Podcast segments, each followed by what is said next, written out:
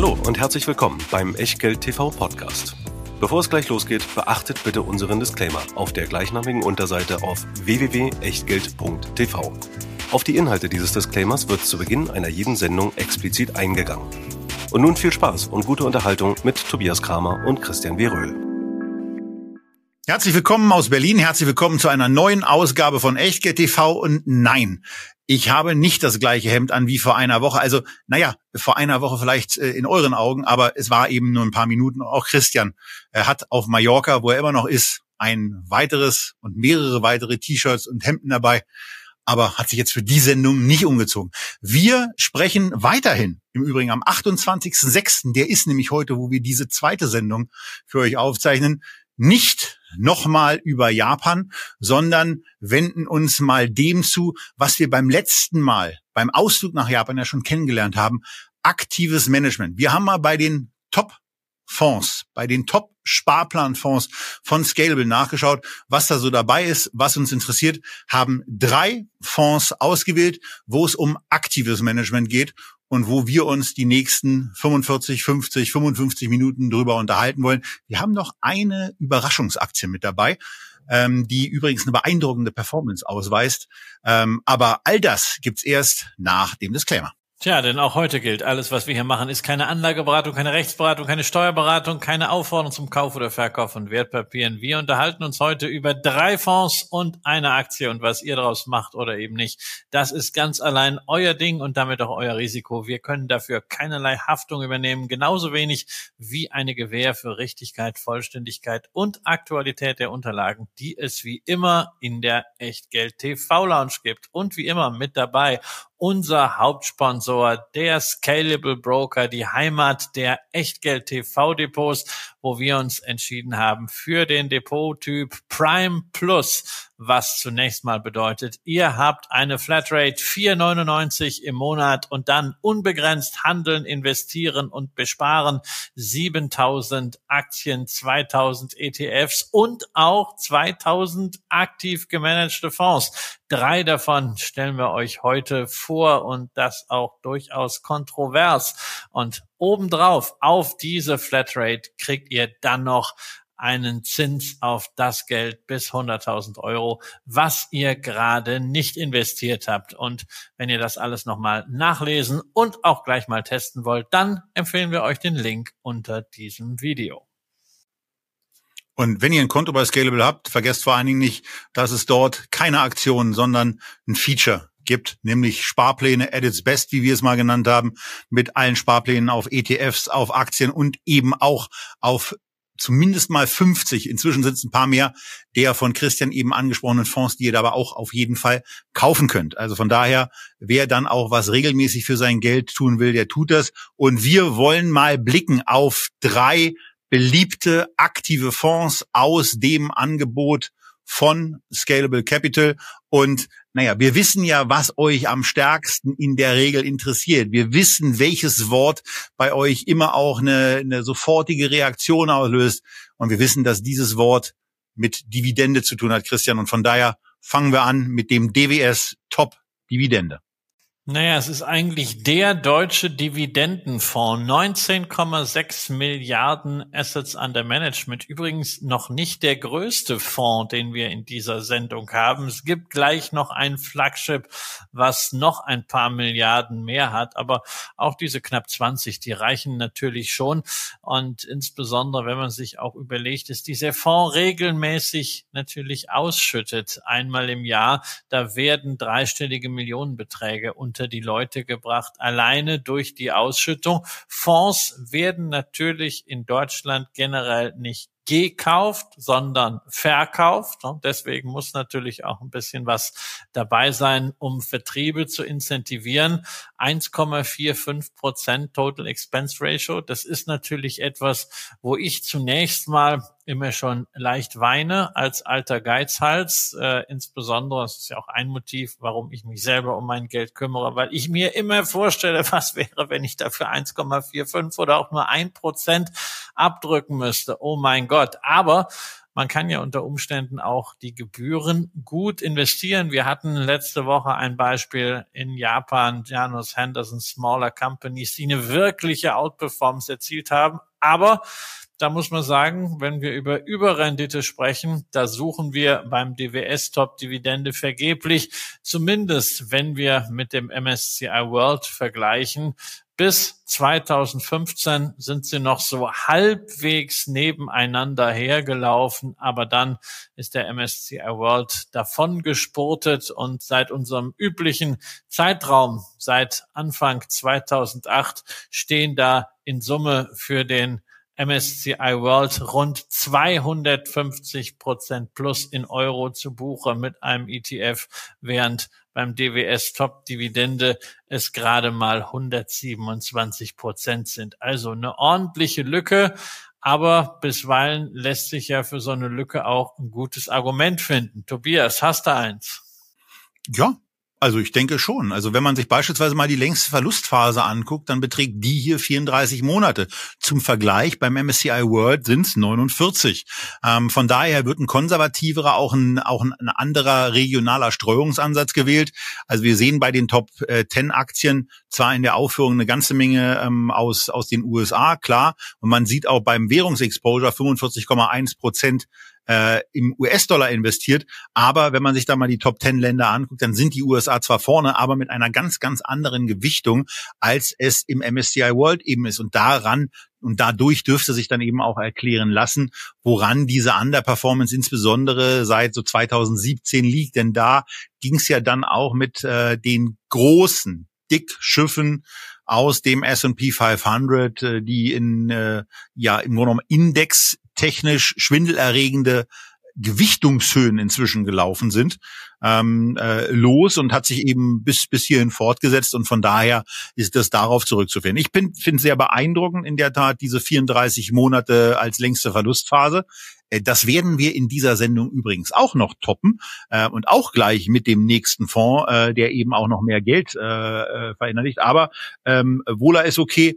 Äh, klar, die Rendite kann da nicht mithalten. Ne? 8,1 Prozent beim MSCI World trifft auf 5,4 Prozent. Hier geht's um was anderes. Hier geht's so vermute ich sehr, sehr stark auch in den Beratungsgesprächen um, äh, um Ausschüttungsqualität, um äh, das Thema, dass einem mit 3,6 Prozent ähm, Dividendenrendite der enthaltenen Aktien eben zumindest im Fondsvermögen auch äh, recht ordentliche Beträge innerhalb des Fondsvermögens zufließen. Äh, das ist das ist ganz äh, ganz ordentlich.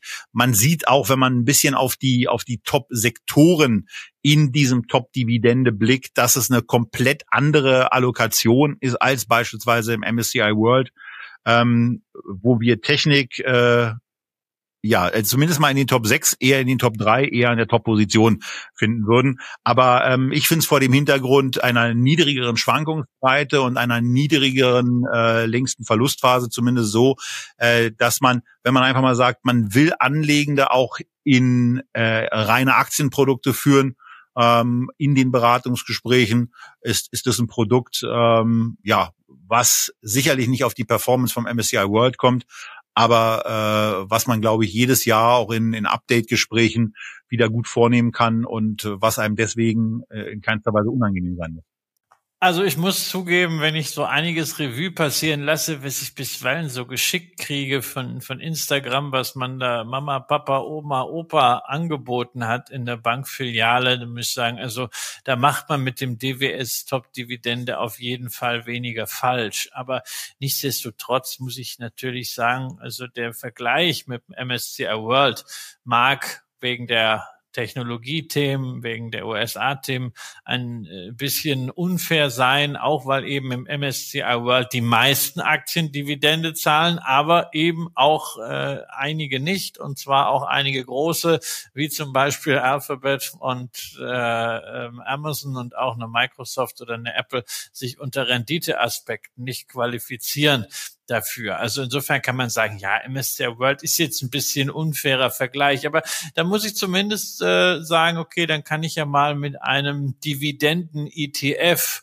der einen ähnlichen Fokus auf hohe Ausschüttungsrenditen hat, vergleichen, nämlich mit dem Vanguard FTSE All World ähm, High Dividend Yield. Und der wurde äh, 2014 aufgelegt hat seitdem 95 Prozent äh, plus gemacht und der DWS-Fonds Top-Dividende nur 80 Prozent. Ich kann das Ganze auch auf fünf Jahre angucken. Da hat der FTSE ETF 37 Prozent plus gemacht, der DWS Top-Dividende nur 30. Ich kann auch auf drei Jahre gucken. FTSE All World High Dividend Yield ETF 41 Prozent, DWS nur 25. So und da welche US-Gewichtung an dieser an dieser Stelle natürlich ist dann da eine, eine höhere äh, US-Gewichtung drin, aber äh, Fakt ist, also es ist doch auch eigentlich Aufgabe eines aktiven Managements zu erkennen, dafür bezahle ich, was gerade läuft. Und augenscheinlich äh, haben die seit Jahren immer gesagt, oh, USA ist zu viel, USA ist zu viel, USA ist zu viel, ist zu teuer, zu teuer, zu teuer.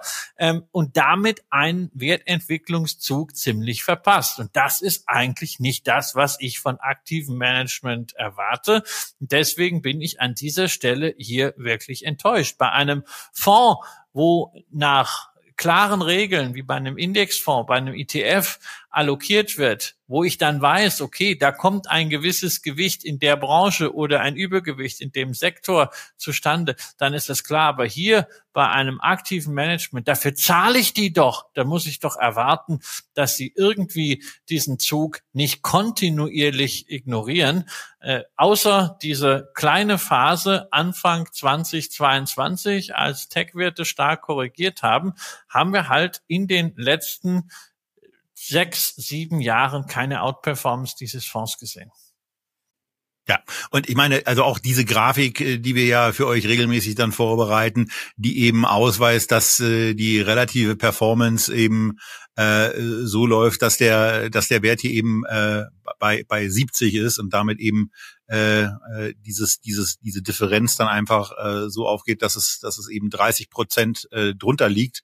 Ähm, das ist eben eine Situation, die ist nicht wegzudiskutieren, die muss man ein bisschen damit erklären, dass der Ansatz hier ein anderer ist und äh, ich da eben auch der Meinung bin, ähm, dass wahrscheinlich ein bisschen mehr auch auf das geschaut wird, wie kann man es, wie kann man es Kunden äh, vernünftig erklären. Da zumindest äh, gibt auch das verwaltete Volumen von knapp 20 Milliarden Euro, äh, was übrigens umgerechnet bedeutet, äh, dass äh, für das für das für das Stattfinden dieses Fonds 290 Millionen Euro äh, jedes Jahr von den von den Anlegenden aufgewendet werden.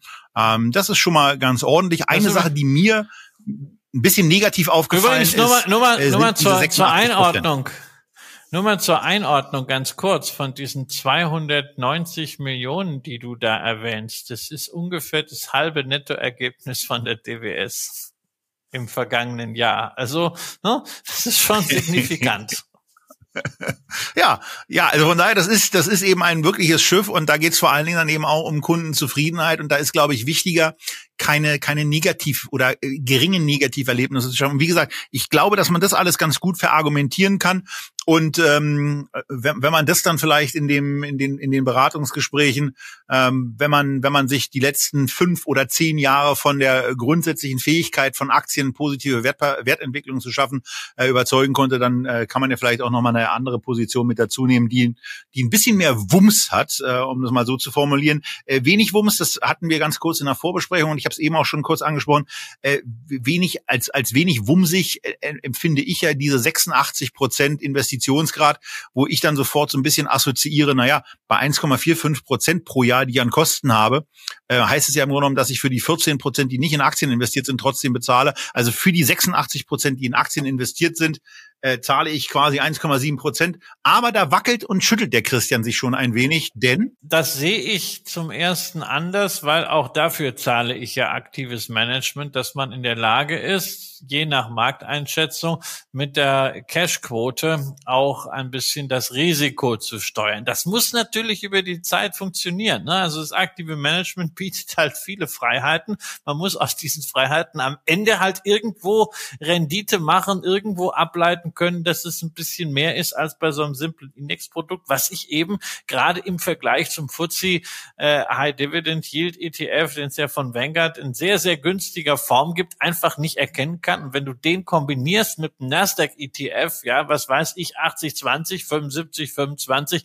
dann hast du auch deinen äh, äh, eben erwähnten Wumms und kannst das sehr schön rebalancen, weil das eben nicht alles in die gleiche Richtung läuft und hast aus zwei Produkten eigentlich eine, eine sehr schöne, äh, tendenziell Income-Value-lastige Kombination mit, mit Growth und äh, finde ich persönlich besser, aber ist natürlich klar, äh, ist in der, in der Beratung so nicht umzusetzen. Und dazu kommt als zweites Thema noch mit Blick auf den Investitionsgrad, diese 86 Prozent, das ist das, was in Aktien investiert ist. Das heißt nicht, dass die anderen 14 Prozent im Cash rumliegen. Nein, im Gegenteil, es wird noch in Waren und Rohstoffe sowie vor allen Dingen in Anleihen investiert. Also ein bisschen Reserve hat man dann auch da liegen.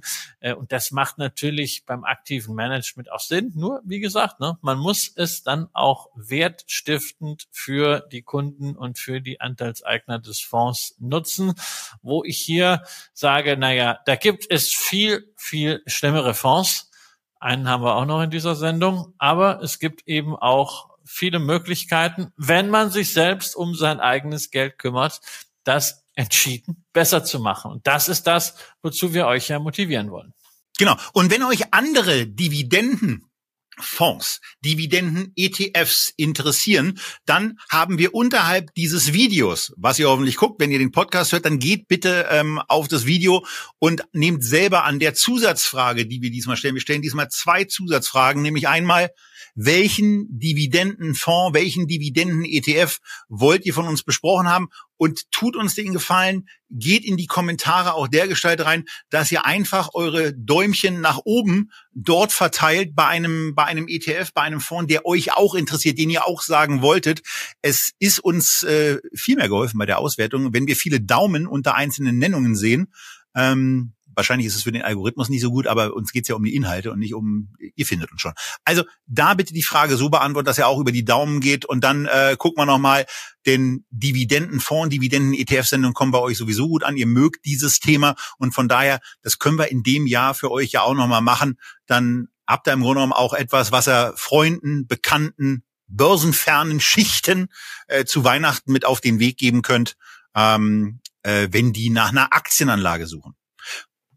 Und wenn die nach einem eher vermögensverwaltenden Ansatz suchen, dann haben wir dafür eine zweite Frage, nämlich die, welchen eher vermögensverwaltenden Fonds oder ETF wollt ihr von uns besprochen haben?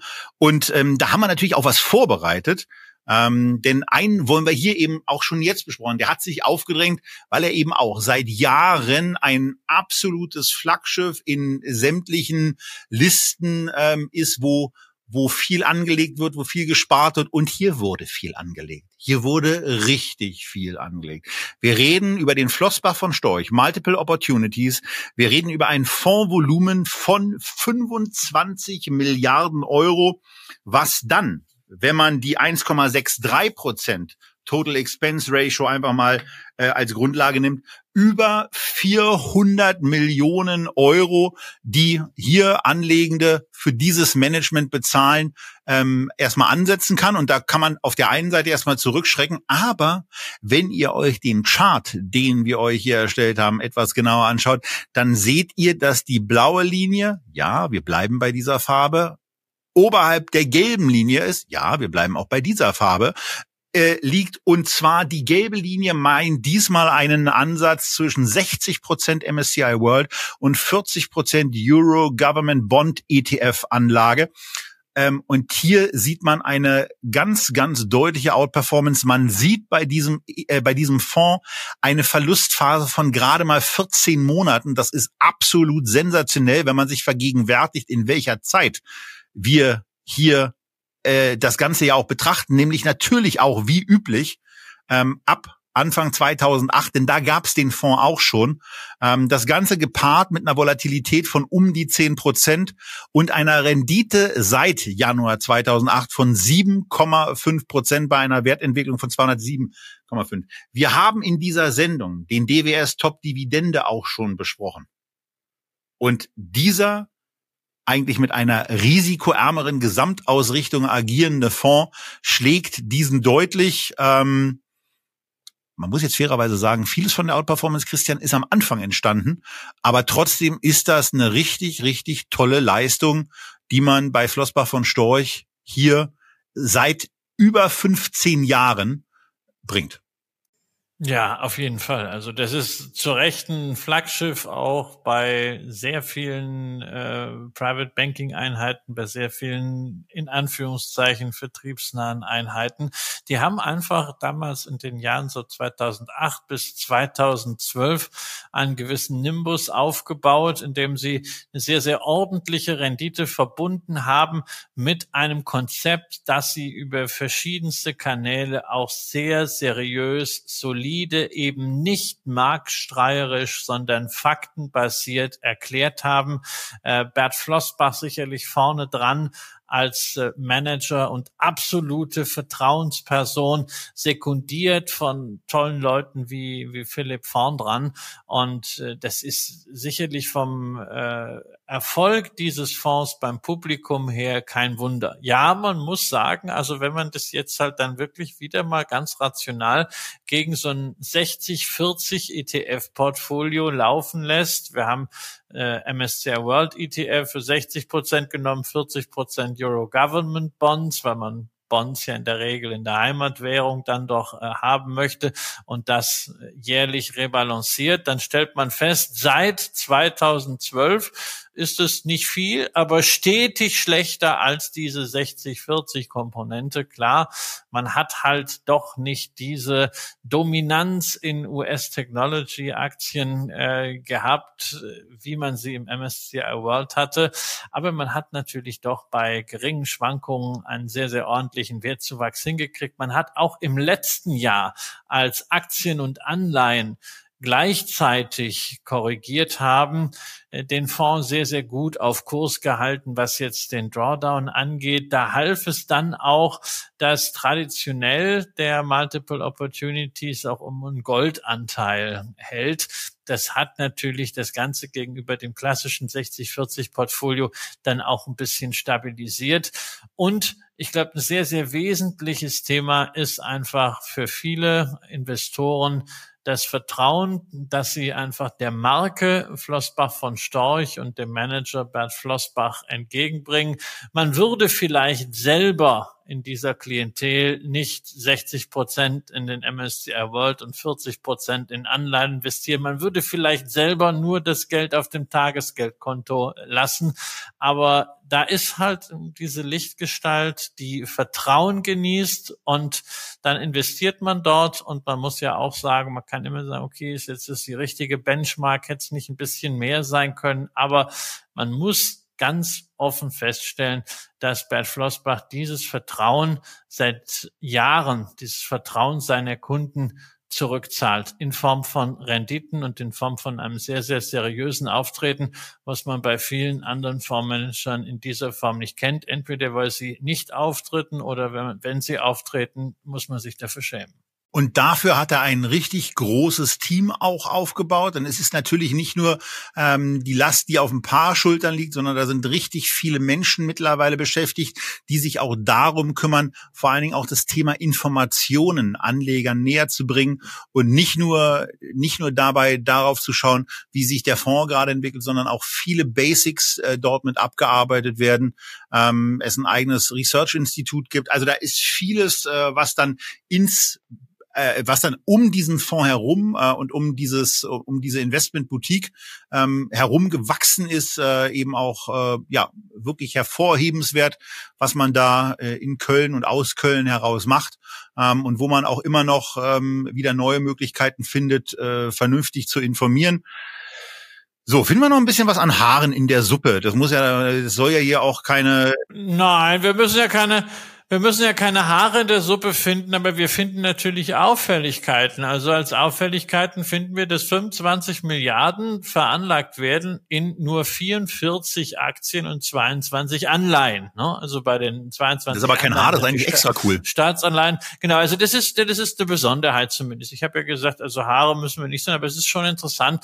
Natürlich, bei 25 Milliarden bist du entweder gezwungen, sehr, sehr breit zu investieren. Ja, also quasi so eine Ultradiversifikation, damit du wirklich davon ausgehen kannst, du hast nirgendwo äh, Marktbeeinflussung durch deinen Fonds, wenn du mal größere Positionen erwirbst beziehungsweise veräußern möchtest. Ähm, aber die andere Variante ist halt dann, du musst dich auf absolute Big Caps kaprizieren, wenn du da dann relevante Anteile irgendwie von zwei, drei Prozent drin haben willst. Und das haben sie gemacht. Ich meine, äh, größte Position der Big Cap schlechthin, Berkshire Hathaway mit dreieinhalb Prozent und ansonsten halt sowohl bei den Zyklikern als auch bei den defensiven Werten absolute Flaggschiffe. Interessant aus Deutschland, die Deutsche Börse und Mercedes-Benz mit dabei.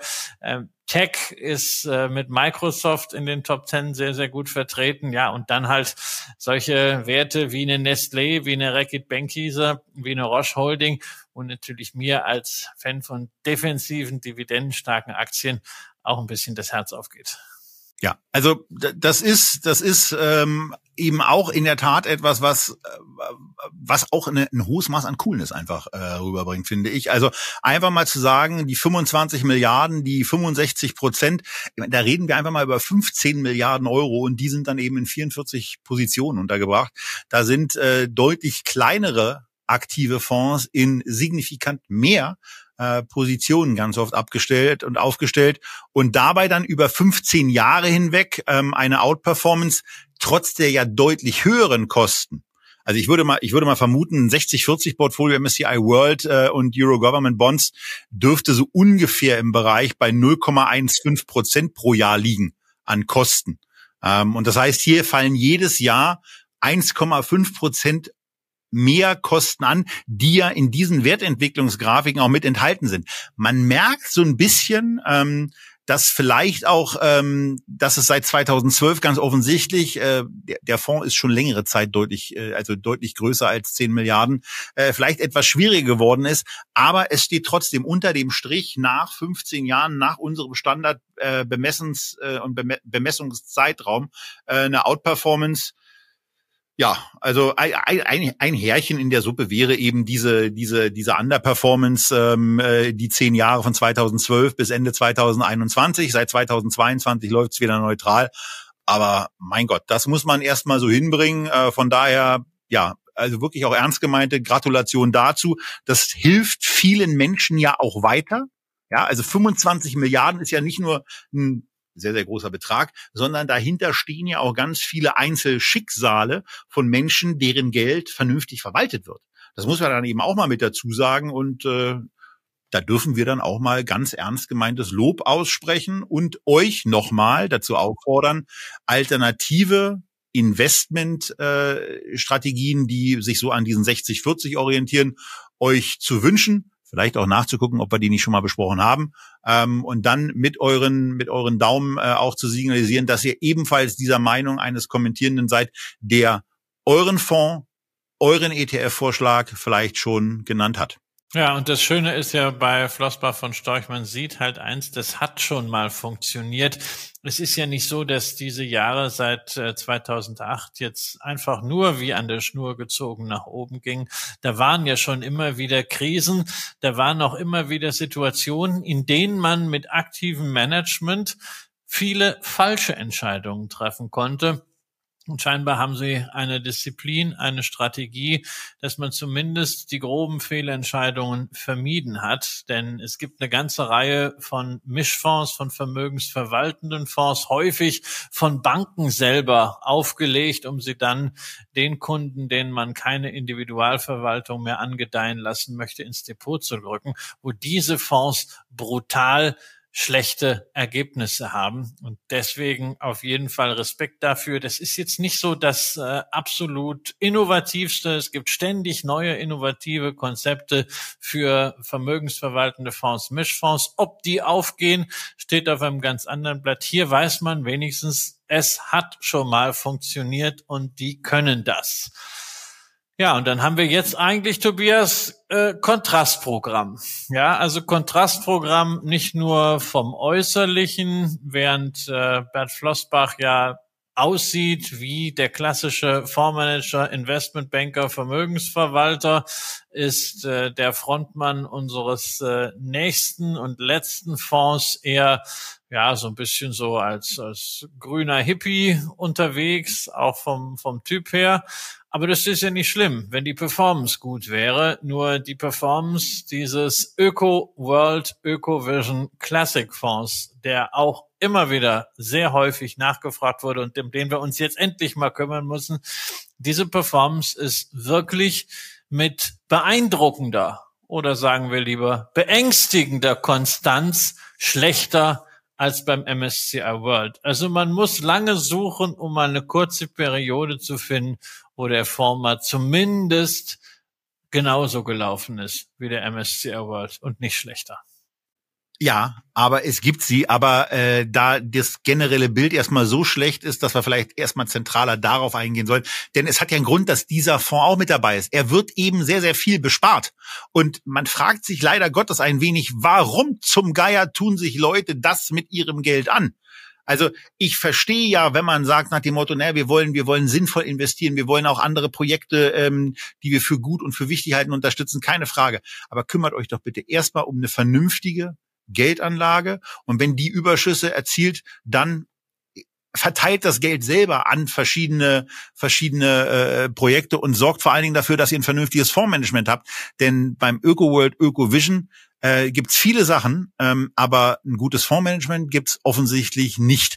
Wir haben hier über Cash Cows äh, in diesen in diesen in dieser Sendung jetzt schon gesprochen. Das ist beim DWS Top Dividende so gewesen. Das ist auch beim Flossbach von Storch so gewesen. Auch der ist äh, für beide Unternehmungen eine Cash Cow. Wir kommen noch in einem weiteren Verlauf dieser Sendung dazu, dass auch dieser Fonds eine Cash Cow ist. Nur er ist eben in keinster Weise eine Cash Cow für die Anleger. Wir reden hier über eine Durchschnitts, und ich, das muss man sich schon mal reinziehen, eine durch, also eine Rendite seit Anfang 2008 von 3,0 Prozent. Nur noch mal zur Erinnerung, was wir in dieser Sendung mit dem DWS Top Dividende hatten. 5,4 Prozent. Was wir noch hatten mit einem vermögensverwaltenden, eher vermögensverwaltenden Ansatz, hatten wir 7,5 Prozent beim Flossbach von Storch. Hier geht es um ein Aktieninvestment, um ein globales Aktieninvestment. Und da kommen drei Prozent raus. Das ist ein Armutszeugnis. Ähm, und ich habe mich in dieser Sendung ja wirklich zweimal gefreut, sowohl äh, beim DWS als auch beim Flossbach äh, Produkt, wo es sehr, sehr kurze Verlustphasen gibt. Diese Freude kann ich hier absolut nicht haben, denn hier ist die längste Verlustphase 80 Monate. Und ähm, mir fällt nicht wirklich ein, äh, warum man in dieses, in dieses Fondsprodukt investieren sollte, warum man da sein Geld behalten sollte. Ähm, ihr alle, die ihr zuseht und ihr alle, die ihr Freunde, Bekannte ähm, und vielleicht auch Verwandte habt, die in dieses Produkt investiert sind, zeigt ihnen bitte diese Sendung, zeigt, dass es Alternativen gibt. Wir würden gerne auch ein bisschen mehr, Christian, darüber sprechen, welche äh, wie viele Aktien es eigentlich gibt, die im Fondsvermögen so enthalten sind, welche durchschnittliche Dividendenrendite die haben. Also was wir eben so beim Fondsporträt normalerweise sagen, was ist durchschnittliche KGV ist. Aber all das können wir ja gar nicht. Nö, das, das Factsheet ist also äh, nicht so aussagekräftig, wie wir das äh, auch von anderen Fondsgesellschaften gewöhnt sind. Ich meine, man darf eins nicht vergessen, äh, und da muss man sagen, also großen Respekt vor der Story äh, des Gründers von ÖkoWorld, der ja mal wirklich angefangen hat mit einem kleinen Finanzdienstleistungsbüro, hieß damals noch äh, Versico, also wirklich so kombinatmäßig äh, angehaucht. Der äh, gute Alfred Plato, übrigens nicht äh, irgendwie in Verbindung mit den äh, Plato-Briefen, das ist ein anderes Thema. Aber ähm, auch diese, diese ganze Aufbauarbeit für die Marke, die er da geleistet hat, das ist großartig. Und er hat natürlich auch diese Street Credibility, ja, was das ein bisschen in Anführungs was, naja, das, das muss, das muss man schon, äh, glaube ich, erstmal trennen. Also was dieses, äh, dieses sogenannte gute Investieren angeht. Sie haben ein sehr, sehr klares Konzept, was sie nicht wollen. Ja, also Kinderarbeit, Rüstung, Atom ist ausgeschlossen, auch Chlorchemie, Gentechnik, Stammzellen. Ja, dummerweise halt dann auch äh, Performance. Also über alle Argumentation mit Nachhaltigkeit, mit emotionaler Rendite, mit praktischer äh, Rendite, äh, mit dem Label, ne, das habe ich extra nochmal nachgeguckt in, in so einer Unterlage, Wohlfühlfonds, vergisst man halt wirklich Rendite zu erzielen. Man darf natürlich eins auch nicht vergessen, äh, was lastet auch auf der Rendite und gerade wenn wir so lange Zeiträume äh, uns anschauen, darf man das auch nicht vergessen. Und das sind die Kosten. Und die Kosten sind bei diesem Produkt einfach wirklich erheblich. Wir reden hier von 2,16 Prozent PA und da kommen auch noch Performancegebühren dazu. Also das ist äh, so, dass man es wirklich von den Lebendigen nimmt. Und das hat jetzt nicht unbedingt mehr was mit dieser, mit dieser grünen Nachhaltigkeit und äh, wir haben uns alle lieb, piep, piep, piep, sondern das ist ein Fonds, äh, der wirklich von der Einnahmeseite der Fondsgesellschaft her am absolut oberen Ende ist. Das ist alles auch zu verschmerzen, nur dann bitte nicht eine so unterirdische Leistung. Und was mir natürlich dabei am allermeisten wehtut, ist, dass Leute dann sagen, ja, das ist ja völlig klar, das liegt an diesem ganzen grünen Zeug, das kann ja nix werden, das kann ja nicht funktionieren. Und da muss ich sagen, sorry, das ist eben nicht der Fall, sondern es gibt Fonds, die wirklich auch zeigen können, dass man mit starken ethisch-ökologischen Kriterien erfolgreich investieren kann und dass man da nicht automatisch auf diese Performance verzichten muss. Ich will exemplarisch einen nennen, nämlich den Green Effects NAI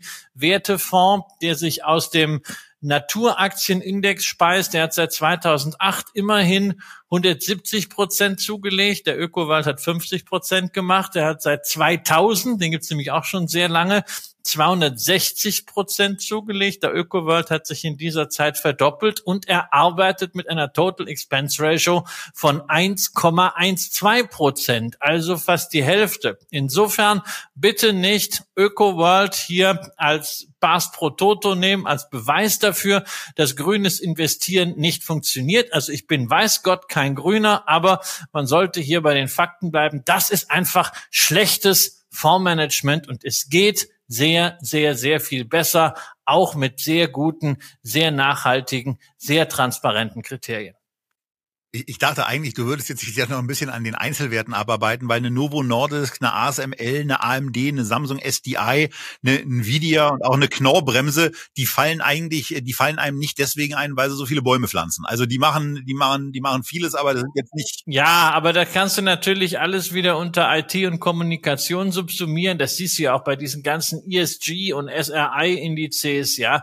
Warum schneiden die am Ende besser ab als der MSCI World? Ja, weil weil sie ein höheres Tech-Exposure dann haben, weil andere Sachen rausgefallen sind. Ja, es ist immer die Frage, man muss ja, man kann ja auch nicht ernsthaft erwarten bei einem zwei Milliarden Euro schweren Fonds, dass der dann nur in irgendwelche grünen Spezialwerte reingeht, sondern du musst schon irgendwie breit investieren, ansonsten hast du Spezialwerte und kriegst das Ganze auch nicht skaliert. Die Risiken sind dann viel zu hoch. Und natürlich wird ÖkoWorld in jedem Fall begründen können, warum der eine Wert jetzt nachhaltig ist äh, und der andere nicht und warum diese Werte, die im Fonds sind, jetzt so die Kronen der Nachhaltigkeit sind. Man muss sagen, es sind ja auch keine schlechten Unternehmen und also mit einer Novo Nordisk wird man auf keinen Fall äh, großartigen Verlust gemacht haben. Äh, man weiß ja auch nicht, wie lange die da drin sind, ja, und womit man insbesondere in den letzten Jahren hier ab 2022 äh, diesem rasanten Absturz, womit man das Geld da äh, durchgebracht hat. Also es ist halt nur insgesamt eine sehr, sehr unbefriedigende Bilanz. Ja, also möglicherweise ist beim ÖkoWorld ÖkoVision Classic aus unserer Perspektive rübergekommen, dass wir diesen Fonds nicht für die ideale Wahl bei der Geldanlage halten und für die ideale Wahl bei und für eine Geldanlage halten. Aber wir waren ja in dieser Sendung auch schon mit dem 60-40 Portfolioansatz verbunden und äh, wir hätten da aus ähnlichem Hause noch ein Investment, was bei einer 60 ÖkoWorld ÖkoVision 40 Prozent Zusatzgewichtung, die etwas anders gelagert ist, eine sehr beeindruckende Performance gezeigt hätte. Und wir sind jetzt, oh Wunder, nicht etwa äh, bei einem anderen Produkt, sondern wir sind bei einer Aktie. Wir sind bei der ÖkoWorld Aktie, nämlich genauer gesagt den ÖkoWorld Vorzügen. Und hier zeigt sich etwas ganz Besonderes. Hier ist nämlich eine Outperformance zum MSCI World überhaupt kein Problem. Der hat nämlich seit Anfang 2008 220 Prozent zugelegt. Und hier ist selbst eine Outperformance gegenüber Warren Buffett, der hat 404 Prozent zugelegt, kein Problem. Die Outperformance ist zwar signifikant abgeschmolzen, aber seit Anfang 2008 hat sich die ÖkoWorld Vorzugsaktie verelfacht. Na gut, sie war in der Spitze schon bei einer Verdreißigfachung, also ist da schon ein ganzes Stück wieder runtergegangen. Aber äh, ich hatte ja gesagt, wir kommen noch mal zu dem Thema Cash Cow, denn äh, die zwei Milliarden, die man in dem ÖkoWorld, Öko, in dem, in dem ÖkoWorld ÖkoVision hat, ähm, da fließen natürlich auch Gelder ins Unternehmen rein und damit lässt sich dann offensichtlich ganz gut arbeiten. Das haben die ganz gut gemacht. Die Aktie hat sich hervorragend entwickelt ähm, und äh, das wäre doch mal ein 60-40-Ansatz gewesen, oder Christian?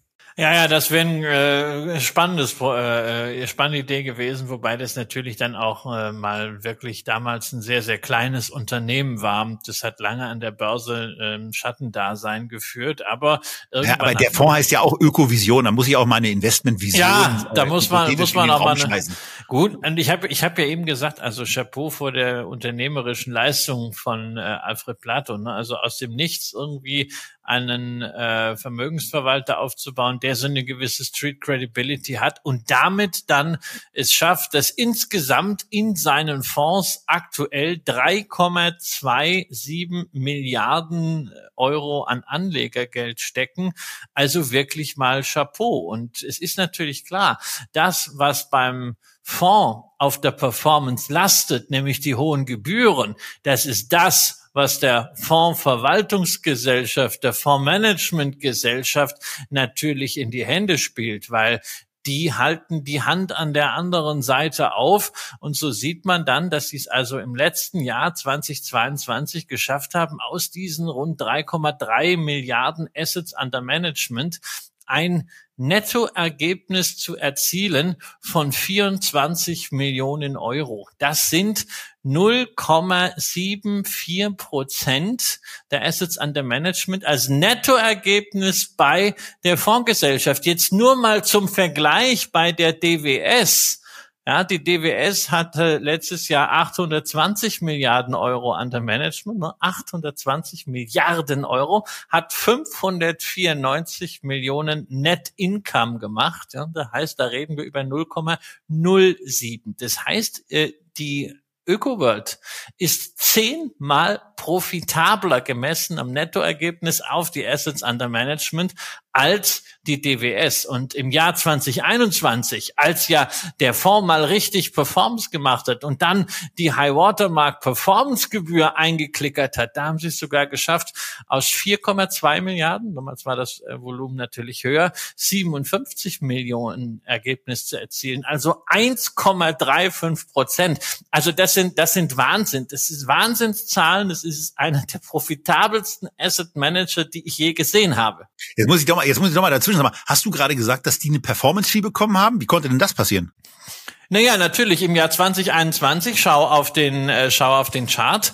Da hat natürlich der Chart kräftig einen Ausbruch gemacht, ja. Und also, das ist ja, das ist ja einfach so ein, äh, so ein Windfall Profit. Der Markt rennt, du hast Assets under Management und dann einfach hier äh, äh, die Hände aufhalten, ne? es regnet Brei. Und das Geile bei der relativen Performance, Christian, ist ja, also wenn man, wenn man, äh, es, es lohnt sich allein dafür rechts ranzufahren, im Übrigen für die Podcast-Zuhörenden, äh, wenn man sich das hier mal anguckt, was in 2021 so los war, da sieht man ja auch da im Grunde genommen nur eine Performance-Seitwärtsbewegung. Also es ist jetzt nicht so, dass sie da irgendwas rausgeholt haben. Genau, man hat, man hat also im Grunde das Manna, was der, der MSCI World sowieso vom Himmel geregnet hat, das hat man aufgefangen und sich das nochmal vergolden lassen, ja. Aber es ist also vom Geschäftsmodell, von der Profitabilität, man muss ja auch wirklich sagen, diese 2,16 Prozent beim ÖkoWorld äh, Vision Classic, das ist ja der Flagship-Fonds, es gibt ja noch ein paar andere Fonds. Es ist ja nicht so, dass jetzt mit vorgehaltener Waffe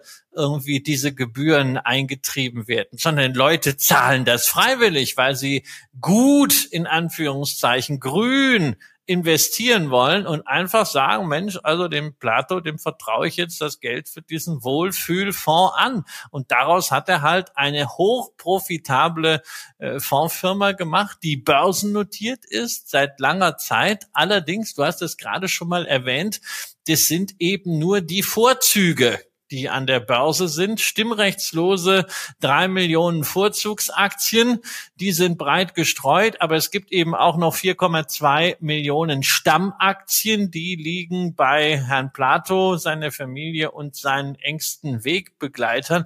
Das heißt, der kann am Ende durchregieren. Und da haben wir natürlich dann auch schon ein gewisses Schlüsselpersonenrisiko.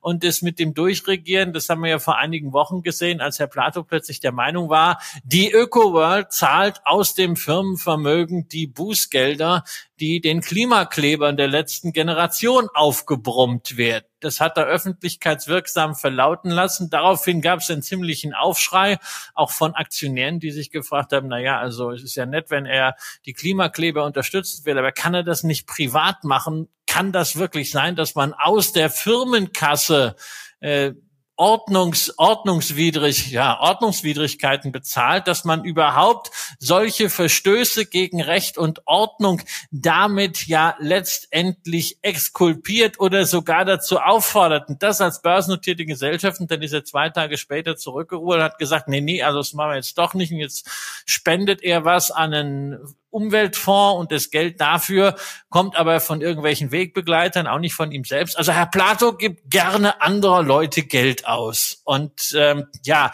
das ist natürlich insgesamt so kommunikativ, weiß ich nicht, wie das jetzt ankommt. Ob jetzt viele sagen, Mensch, äh, der unterstützt sogar die letzte Generation, deswegen geben wir ihm noch mehr Geld. Es gibt ja so ein paar Asset Manager, die haben so das äh, Thema, dass sie weltanschauliche Merkwürdigkeiten, ich nenne es mal so, zu ihrem USP machen. Da geht es ja nicht um die Performance, sondern man gibt dem das Geld, weil er an die rechten Dinge glaubt oder die rechten Dinge erzählt oder manchmal auch die linken, wie in diesem Fall.